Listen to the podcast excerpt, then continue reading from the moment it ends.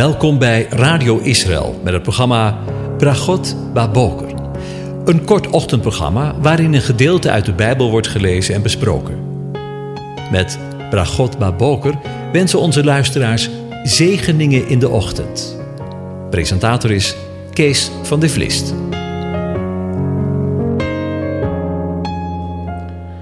Goedemorgen, Bokatov, beste luisteraars.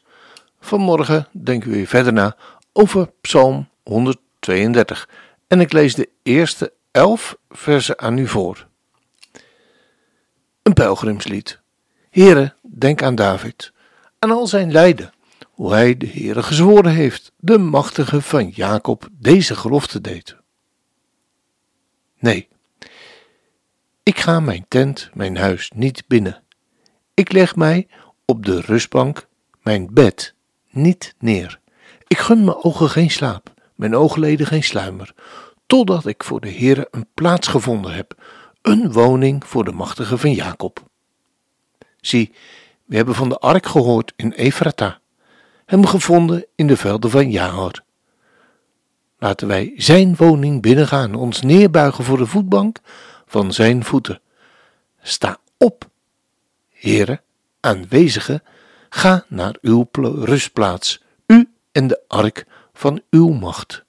Laat uw priesters bekleed worden met gerechtigheid. Laat uw gunstelingen juichen. Wijs het gebed, letterlijk, het gezicht van uw gezalfde niet af, omwille van David, uw dienaar. Tot zover. Over priesterlijke kleding gesproken. Want we lazen in vers 9: Laten uw priesters bekleed worden met gerechtigheid. Laat uw gunstelingen juichen. Laat uw priesters bekleed worden met gerechtigheid. Bekleed zijn met gerechtigheid. Kleding maken de man, was jaren geleden al een gevleugelde uitspraak. En kleding zegt iets over ons. Het dragen van kleding zegt iets over ons, over onze identiteit. En merkkleding is vooral onder de jeugd en modebewuste mensen vaak erg belangrijk. Maar in de tekst van de psalm wordt gesproken over de mantel, de kleding van gerechtigheid. Het is boeiend om eens stil te staan bij het woord mantel in het Hebreeuws. En van daaruit kunnen we wellicht iets leren hoe bijzonder het is om de mantel der gerechtigheid te mogen dragen. Er zijn drie woorden die vertaald kunnen worden met mantel. De eerste is adaret. Dit komt van het woord dat glorie en eer betekent. Het is een glorierijk gewaad, prachtig en kostbaar. Israëlieten hadden vaak maar één kostbare mantel. Het is bijvoorbeeld de mantel van Elia, waarmee hij op het water sloeg, waardoor er een doorgang ontstond. En het is vergelijkbaar met wat Mozes eerder deed.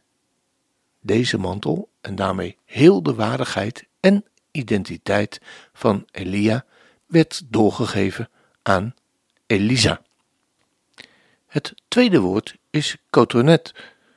Denk aan het woord tenue, het nette pak. Dit was bijvoorbeeld de veelkleurige mantel van Jozef, waardoor hij te midden van de broers eer ontving van zijn vader.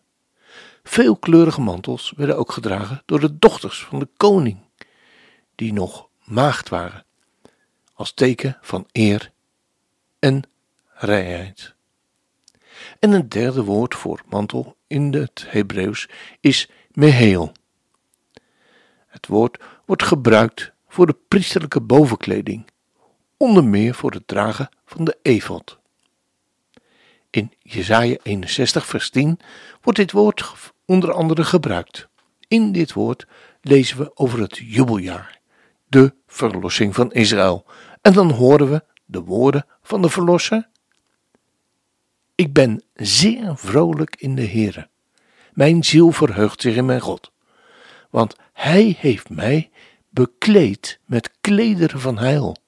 De mantel van gerechtigheid heeft hij mij omgedaan, zoals een bruidegom zich bekleedt met priesterlijk hoofdsieraad en een bruid zich tooit met haar sieraden.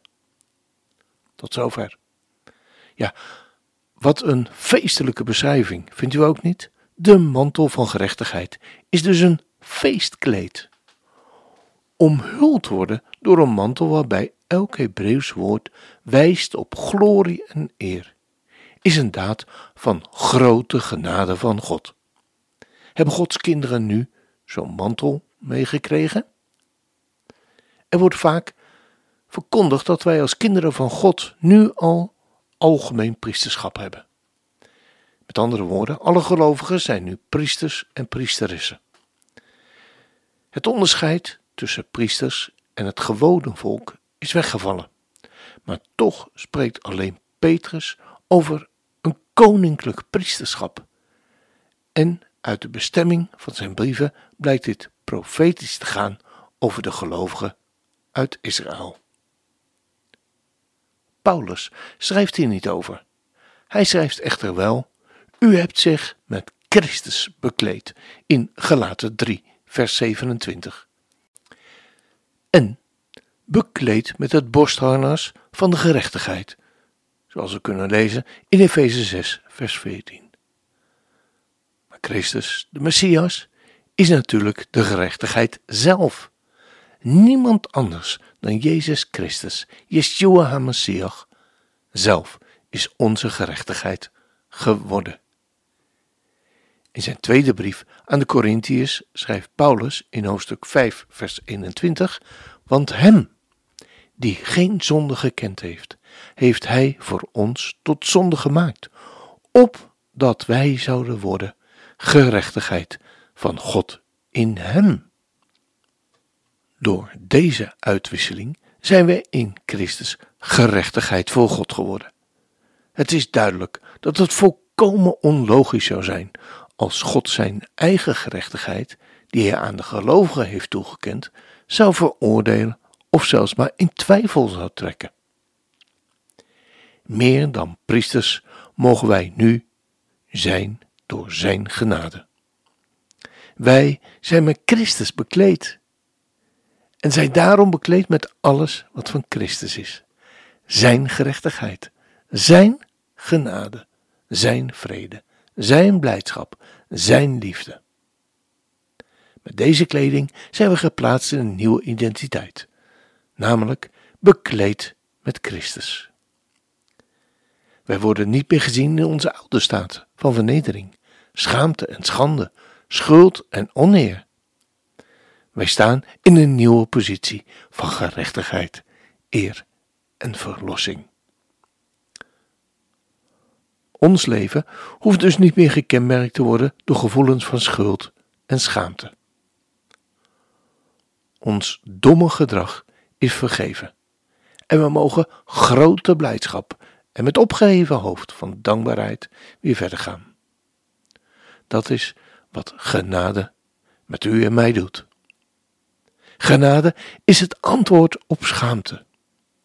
Doordat we het borstharnas van de gerechtigheid dragen, kunnen we ook niet meer aangeklaagd worden wegens schuld. Met dit harnas kun je, net als met het schild, alle pijlen van de boze doven. Daarom kunnen we ons uitstrekken naar wie wij in de Messias geworden zijn. Zo te worden gezien door God geeft een gevoel van diepe, diepe, diepe blijdschap. We zouden de tekst uit Jesaja 61, vers 10 nu zo op onszelf mogen toepassen. Ik ben zeer vrolijk in de Heere. Mijn ziel verheugt zich in mijn God, want Hij heeft mij bekleed met de Messias, met Christus. En als dat geen zegen is,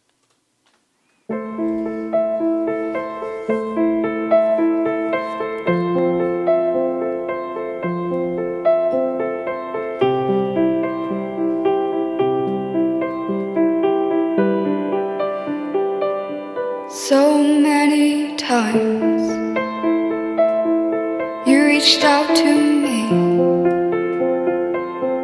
But I turned my back cause I did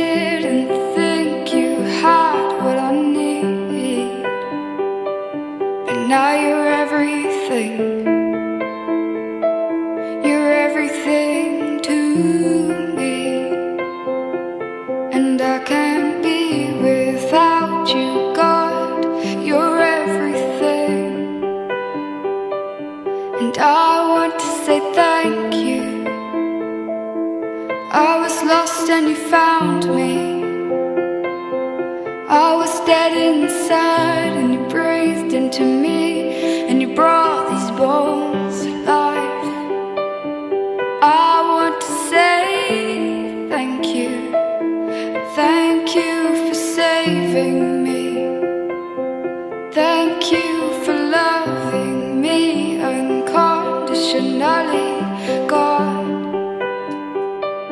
You stood with open arms, but I ran away. Cause I was scared of the pain that came with trust. Oh, oh. oh. but I came running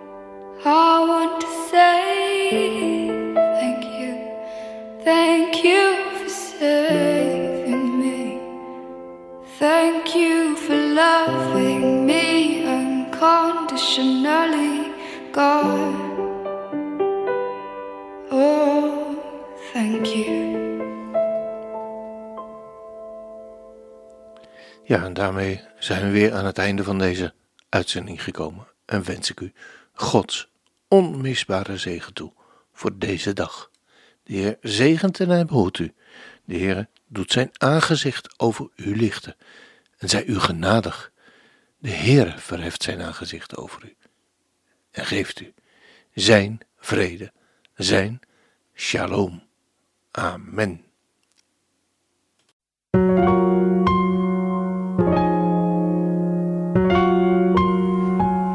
U hebt geluisterd naar het programma Bragot Baboker.